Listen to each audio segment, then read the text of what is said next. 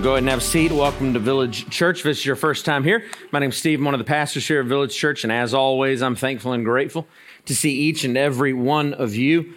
Today is the day you find out who the true morning people are. I am among them, and most of you aren't, so I can tell. If you have a Bible, go ahead and open it to Matthew 27. We're going to be starting in verse 11 this morning, but last week we saw the juxtaposition really between Jesus and Judas. The sinless Savior Jesus takes the sin of the world in order to redeem us from condemnation, and then the guilty Judas took his own sin to his grave. Judas paid his own penalty in his life and is still condemned in his sin to this day, an eternal penalty that will never end. And that is the debt that we owe to God. And this week we look at a different uh, type of narrative in verses 11 through 26 as we continue to take a look at Jesus as we move closer and closer to the cross of Calvary. You know, we teach relatively short blocks of scripture when you consider the narratives as a whole because each section is so rich that it necessitates close study. It is extremely rewarding. And as we do this, it may be helpful for you to step back during the week, maybe reread the narratives in Matthew from Jesus' birth to where we will eventually end up in his death and in his resurrection. And you will see how all of these narratives flow together to form one full story of the gospel of the life of Jesus Christ.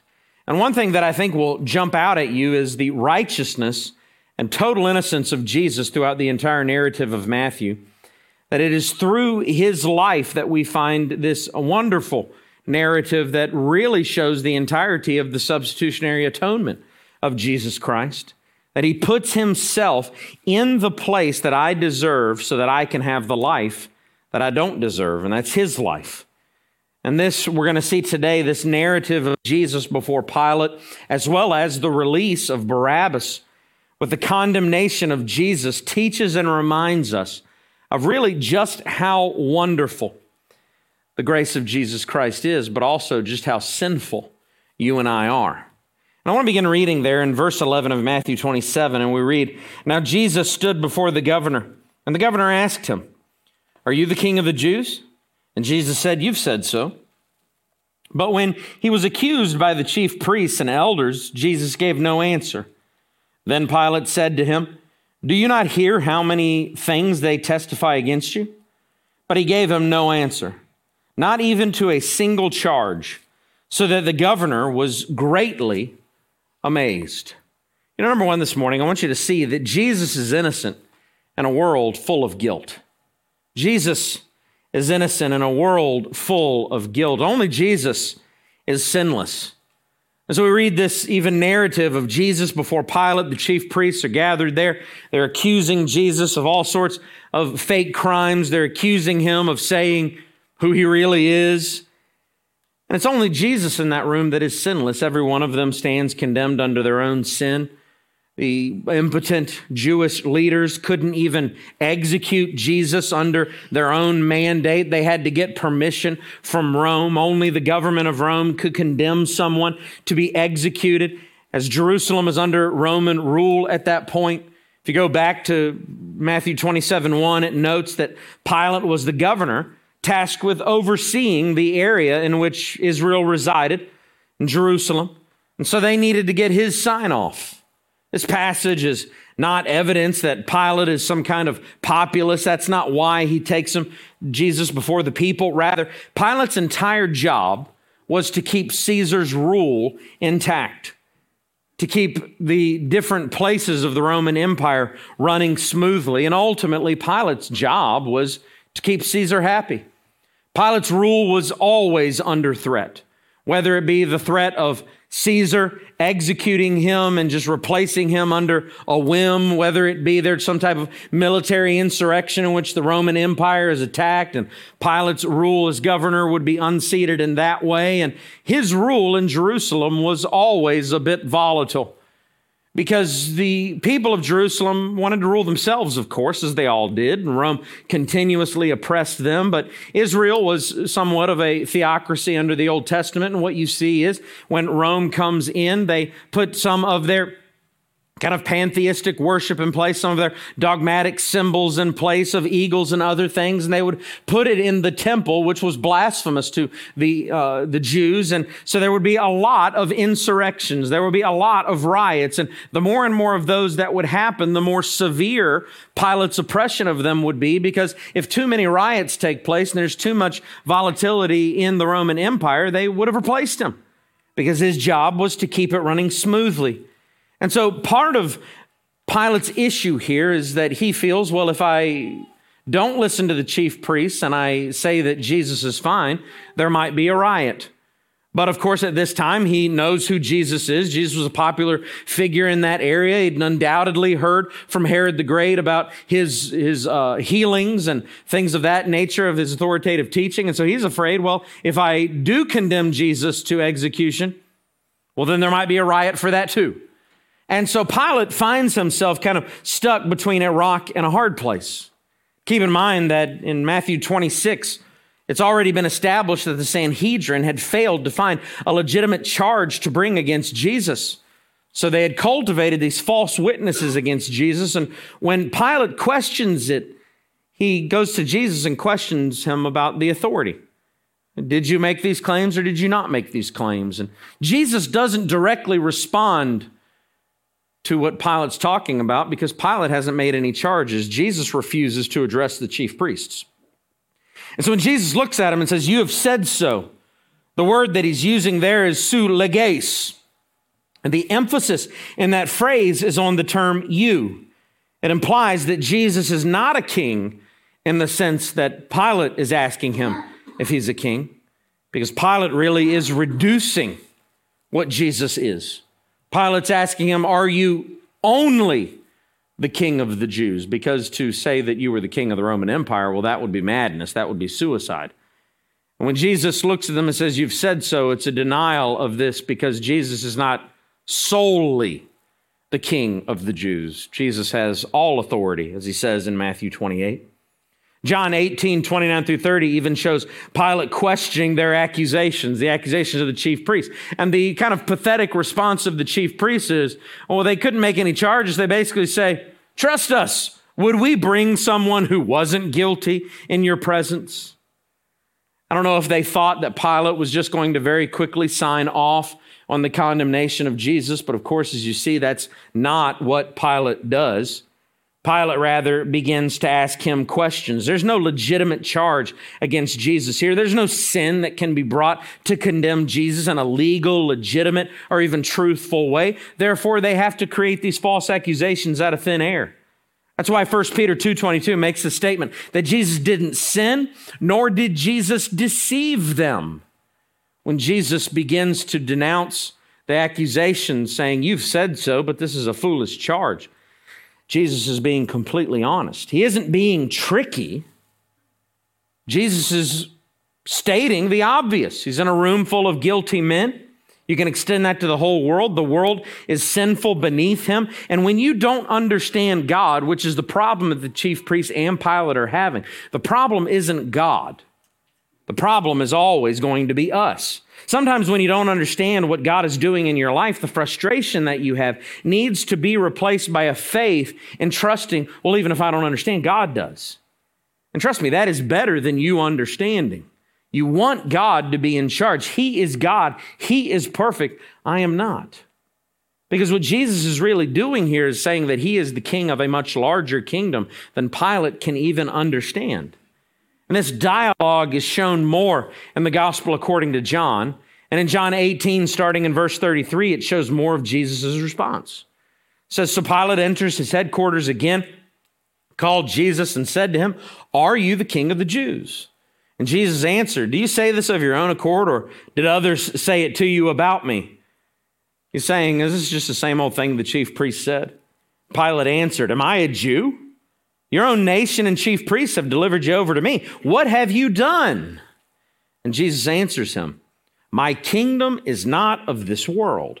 If my kingdom were of this world, my servants would have been fighting that I might not be delivered over to the Jews, but my kingdom is not from the world. Jesus is operating on a completely different plane than any of them. The plane that Jesus is operating on is larger than the Jewish kingdom. It's larger than the Roman Empire. Jesus, in fact, is a threat to Rome. Rome demanded that Caesar be considered a god with unparalleled authority. And Jesus, his kingdom is not of this world, his kingdom is over this world. His kingdom is cosmic in its reach. He is the eternal God. He is the creator. Jesus has authority over all realms for all time. Jesus didn't need to lead some type of military insurrection against Rome. Jesus didn't need soldiers fighting an earthly battle. He never will. He is God. Jesus is king over all that is. So when you consider the authoritative kingship of Jesus Christ, even in your own life, most of you think too small. Most of you think about Jesus' authority in too personal of a way sometimes. You may think of it and say, Jesus is my king. He's not only your king. Jesus is more than that. Jesus doesn't need your permission to be king. Jesus doesn't even need you to admit that he is the king of your life. You can deny the authority of Jesus. You can say, Jesus isn't my king. That does nothing to take away from the fact that actually he is. He hasn't asked me if he can be king. He hasn't asked me if he can be the Lord of all that is. He hasn't asked me if he can be God. He is king. He is Lord. He is God. He's not just king over you. He's not just king over me. He's king over all people for all time, for all purposes. He's king over this world. He's king over that world. He's king over the entire universe, whether I say he is or not. And so Jesus will never ask Pilate's permission to be king because that would be submitting to Pilate's authority over him. So Jesus looks at him and says, Friend, my kingdom's not of this world. And sometimes we will read that and we will think of that as saying Jesus isn't king over the physical world. Yes, he is. What Jesus was saying is, Pilate, you can't even imagine the extent of my authority because my authority is over you, my authority is over Caesar, my authority is over the next Caesar, my authority is over the president of the United States that you haven't even heard of yet, Pilate. Jesus is Lord of absolutely all that is. And his purpose was to show his authority through something that seemed unlikely to people like Pilate. His rule was going to lead him to sacrifice his own life. Why? So that he could show an authority not known. That is the authority over death itself. That's the authority of resurrection. But why would he do that? Secondly, this morning, understand that Jesus is the substitute for sinners. That's why he was in the situation to begin with. Start reading in verse 15. And we're going to read a narrative that is probably known to many of you if you spend any time in church. And there's been a lot of speculation about the life of Barabbas. And I will tell you right now, don't listen to any of that speculation. We don't know anything more about Barabbas than is offered in the text of Scripture. Maybe you've seen some passion films where Barabbas becomes some great Christian and great leader of a church. We don't know that Barabbas ever repented of a single sin. I have no idea what happened to Barabbas after this. And neither do you, neither does anybody else. But here's what we do know.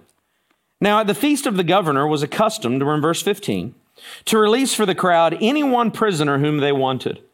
And they had then a notorious prisoner called Barabbas. So when they gathered, Pilate said to them, Whom do you want me to release for you, Barabbas or Jesus, who is called Christ? For he knew that it was out of envy that they had delivered him up. Besides, while he was sitting in the judgment seat, his wife sent word to him Have nothing to do with that righteous man, for I have suffered much because of him today in a dream. Now the chief priests and the elders persuaded the crowd to ask for Barabbas and to destroy Jesus. The governor again said to them, Which of the two do you want me to release to you? And they said, Barabbas. Pilate said to them, Then what shall I do with Jesus, who is called Christ? They all said, Let him be crucified. And he said, Why? What evil has he done? But they shouted all the more, Let him be crucified. Barabbas is a notorious prisoner.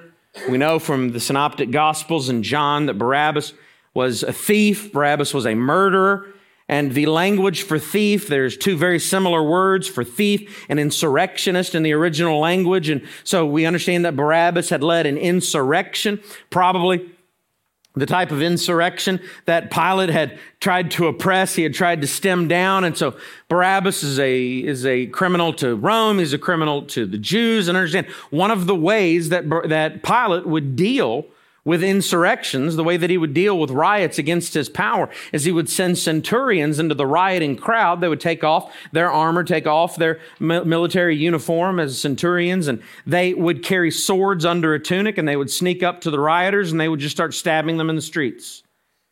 So during riots, it would not be uncommon for dozens of people to be killed.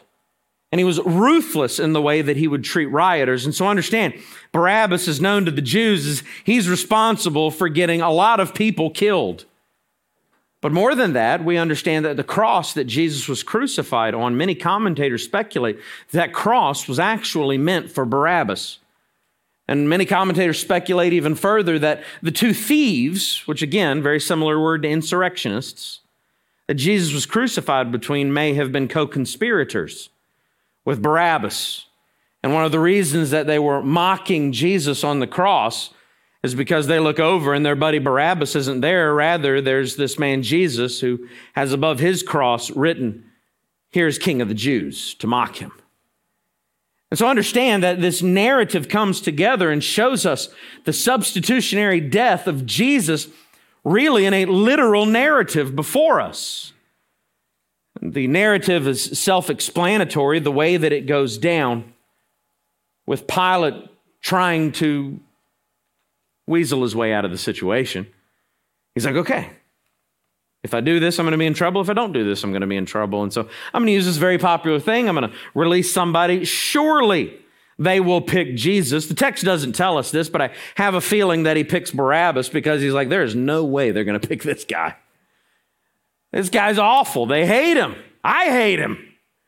There's no way that they're going to ask for a murderer to be released to them. They'll just ask for Jesus and I'll be done with the situation. I mean, his wife was even nagging him about it at that point. I mean, this is the worst day of Pilate's life. So Pilate's like, I'm going to do this. Pilate is ultimately a coward. You know, sin cultivates a cowardice that avoids dealing and prefers to disengage and avoid the reality of your own sin and responsibility. Pilate, even in his authority, doesn't want to take responsibility that he is the one that has to deal with this. He is the one. It's kind of like a child. Doesn't take very much parenting to realize that children are always trying to hide their disobedience from you. They break something and you yell from the other room, What was that? Nothing. Nothing's happening. Don't worry. Trying to get away with it, trying to weasel their way out, trying to blame someone else. Who started it? He did. See, both fingers go both ways. You see, this cowardice extends into adulthood for many, many people. What is it? Ultimately, cowardice is refusal to take responsibility for yourself. And we see this in society right now where people are becoming adults later and later in life, where guys are living in their parents' basement further and further into their 30s. People are putting off pregnancy for so long that we have really a pandemic of what's called geriatric pregnancy. You know, if you're pregnant in your 40s, that's geriatric. Sorry. Don't get mad at me, ladies. But really, what we have in this world is people refusing to take responsibility for themselves, and they're trying to loft off the responsibility onto someone else. They say, I want to be a child forever. I don't want to take responsibility for myself. And you see adults making mistakes. You see adults getting into sin. You see adults disobeying the word of God. And you see less and less people willing to take responsibility for themselves. And really, what Pilate needed right here is a parent to look him in the face and say, Grow up, deal with it. Pilate says, I don't want to. I don't want to deal with this. And so tries to get it on the crowd. You are the ones that have to make the decision. The crowd then is so riled up by the priests that they make an unthinkable decision. They beg for Barabbas over Jesus. Commonly known in Sunday school, but don't miss the picture that God is painting for us through this very real event. that Jesus is quite literally the substitute for Barabbas. Again, I said I'm not going to speculate on Barabbas' later life, but I will tell you that this picture you are seeing is no accident. Barabbas deserved to die, he deserved to pay the penalty for his own sin. Luke 23 25 actually states that Barabbas was freed. And what does it say about Jesus? Jesus was delivered over to the will of sinful man. Jesus is quite literally the sacrificial lamb in this narrative. Romans 5:15 explains the gospel and says, "The free gift is not like the trespass of Adam, for if many died through Adam's trespass, much more have the, has the, have the grace of God and the free gift by the grace of that one man Jesus Christ abounded for many." Adam's sin in the garden led to all sin. His trespass led for me, being born a sinful man. But note what it says. The free gift is that Jesus' life and sacrifice led to life for many. Therefore, understand Jesus is the substitute on the cross, your substitute on the cross.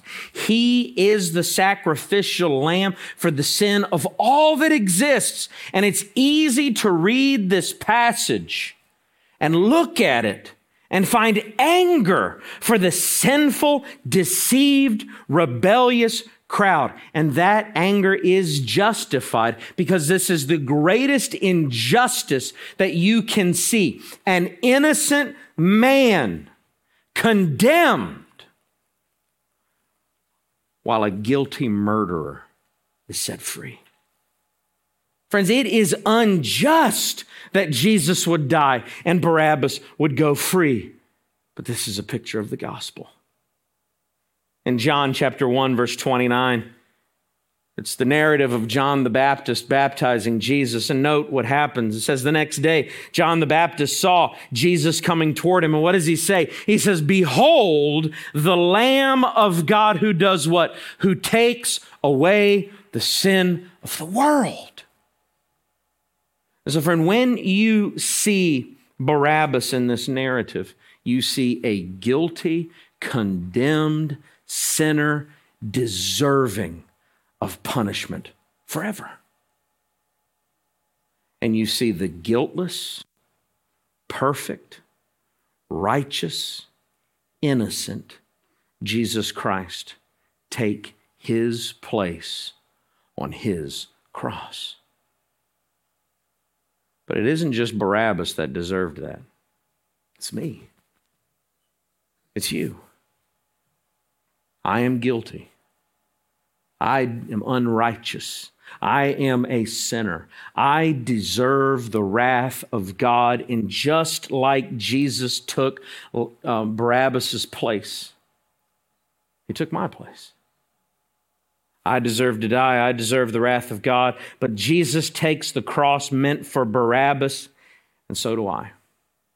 Now, I have, like I said, I don't know how Barabbas reacted to this. I don't know what his next day was like, but I can imagine that if you're standing there looking down the barrel of being executed on a cross, and then they come to you and they say, by the way, this Jesus is going to take your place. Barabbas, you're free.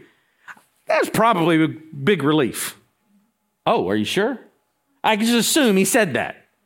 You know who I am, right? All right. And I do wonder what Barabbas' frame of mind was as he sees Jesus on the cross meant for him. Did Barabbas realize the cost of his freedom? I don't know. But I do know that if you don't realize the cost that Jesus paid, that you are dead in your sin, just like many in that crowd were. Because Jesus took Barabbas' place and Jesus took your place. You are not Jesus in this narrative, friend. You are Barabbas. Sometimes people and Bible teachers do this all the time. I don't think they're very good Bible teachers, but they'll take an Old Testament narrative and be like, You're Esther, be courageous. You're not Jesus, friend. It's kind of arrogant to do that, by the way. You're not Jesus. You are Barabbas. And I think to myself, Barabbas must have been grateful. I think about the way that many of us think about the cross of Christ. And I think about the way that Barabbas must have reacted, and I think that sometimes we belittle the cross of Christ with just the way that we feel about the cost that Jesus paid for our freedom. Well, if you think about it and you look at it and you say, oh my, I, I love Jesus. I am thankful for what Jesus has done for me. I can never repay Jesus for what he has done for me. What a wonderful Savior. I can't imagine the innocent paying my price. But so often, sometimes people react and they're like, well, I don't want, want to go to hell. It's really cool that Jesus did that for me. Life as usual. Friend, if there is no deep affection for Jesus taking your place on the cross and paying the penalty for your sin, you are not a Christian. If you don't love him, if you're not thankful for him, if you're not overwhelmed when you read the narrative and you see the guilt that was laid on Jesus Christ and you see the price that he had to pay, if you're not grateful, if you're not filled with affection, if you don't love him, then you have no faith in him. Because you don't just give him a nod, you give him your life. Do you see him on that cross realizing that it was for your freedom and for mine? Because the truth is, number three this morning, no one is innocent of the blood of Christ. No one is innocent of the blood of Jesus. Pilate gets even more cowardly. As one of my Bible teachers would say, Dr. Hartman would say, he just got worser and worser and worser. Look at verse 24. So when Pilate saw that he was gaining nothing, I love the way Pilate looks at the situation because Pilate is basically saying, What's in this for me? Selfishness, cowardice. He says he's gaining nothing, but rather a riot was beginning, the worst thing that he could have happen. He took water and washed his hands before the crowd, saying, I am innocent of this man's blood. See to it yourselves. Again, coward. And all the people answered, His blood be on us and on our children. Then he released for them Barabbas, and having scourged Jesus, delivered him to be crucified. Friend, you cannot cleanse yourself of your sin. Pilate is the consummate politician here. He presents as a man just doing the will of the people, but really what he presents as is a man terrified of people more than he is God. We're raising, unfortunately, a generation of victims. For anything under the sun, it's too hot, you victimize yourself because the sun's hot. And what victimization really is, it's a way to say it's not my fault. Whatever you blame, whether it be some kind of trauma that may have really happened, and it may really be something that causes deep pain in your life, but to use anything that has happened in your life to victimize yourself to the extent where you take absolutely zero responsibility for your actions, that is cowardice. And what you see happen in this narrative is Pilate looking to the crowd and saying, I cannot stand against that. So often, just like we have a culture that doesn't believe the gospel and a culture that stands against us, and so often we cowardly look at the crowd and say, I will compromise because I cannot stand against the crowd. Why are you so worried what people think about you? Why are you so worried about it? I ask my kids sometimes, and I tell them, I say, don't care what anybody thinks about you. Whether somebody's made fun of them or somebody has told them this, that, or the other thing. Why do you care what people think about you? And that's often followed by, those people are morons. Some people question my parenting. and I say, it's wise. It's wise. If you don't ever tell your kids that other people are stupid, they're going to do what other people are doing. But if you tell your kids, don't do that because that person's an idiot, they are less likely to do that. And some of you don't do that because you are the idiot that I am warning my children about, okay? I understand your problem. You're probably offended. Well, just stop being an idiot and everything's going to be okay. All right, don't email me. But Pilate is afraid of people. I read Old Testament narratives. I love the Old Testament. I love to talk. I love going through narratives. I find just amazing stories. And from childhood in Sunday school, I would hear the narratives of the Old Testament. I would hear about uh, Baal worship and Molech worship, and I would hear about the Asherah poles that people were built. And it always confused me because I was like, uh, why were people in the Old Testament so stupid? Because I have never walked by a statue and thought to myself, you know, that thing might have powers. Maybe I should bring a meal.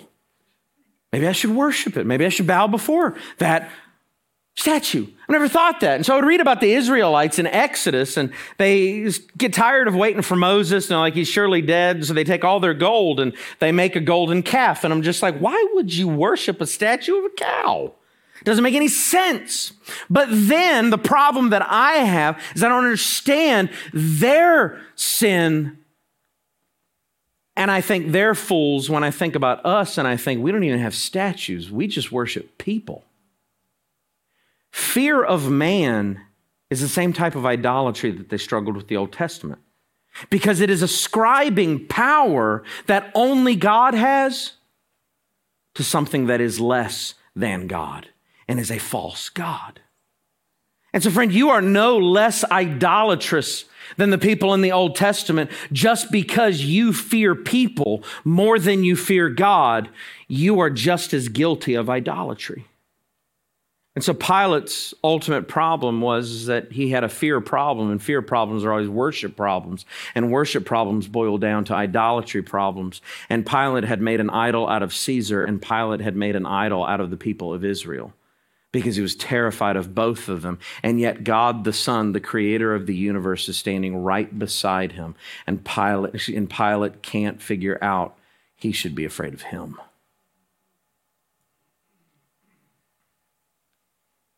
Many of the people in the same crowd respond with an eager willingness to have the blood of Jesus on their own hands. Think about the deception of sin there. If you know anything about worship in Israel, you know that life blood is something that you don't take onto yourself because it will make you unclean. And so the Jews in the crowd are looking at Jesus and they're like, His blood be on us, even if it will make us unclean before God and unable to worship Him. That's how deceived they were in their own sin. And think about the cowardice of these people.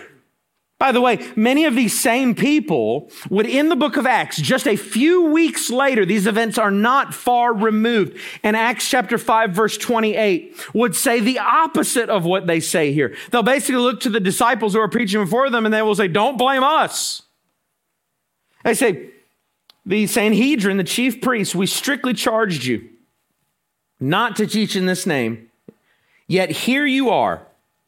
You've filled Jerusalem with your teaching, and you intend to bring this man's blood on us. Sounds familiar, doesn't it?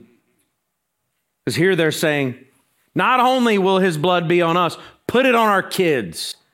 And just a few weeks later, isn't this crazy what sinners will do to avoid responsibility? They'll lie. I've met many people deceitful enough to where I will have viewed you do the very thing I'm talking to you about and just a day later, you'll look at me and be like, I don't know what you thought you saw, but you didn't see what you thought you saw.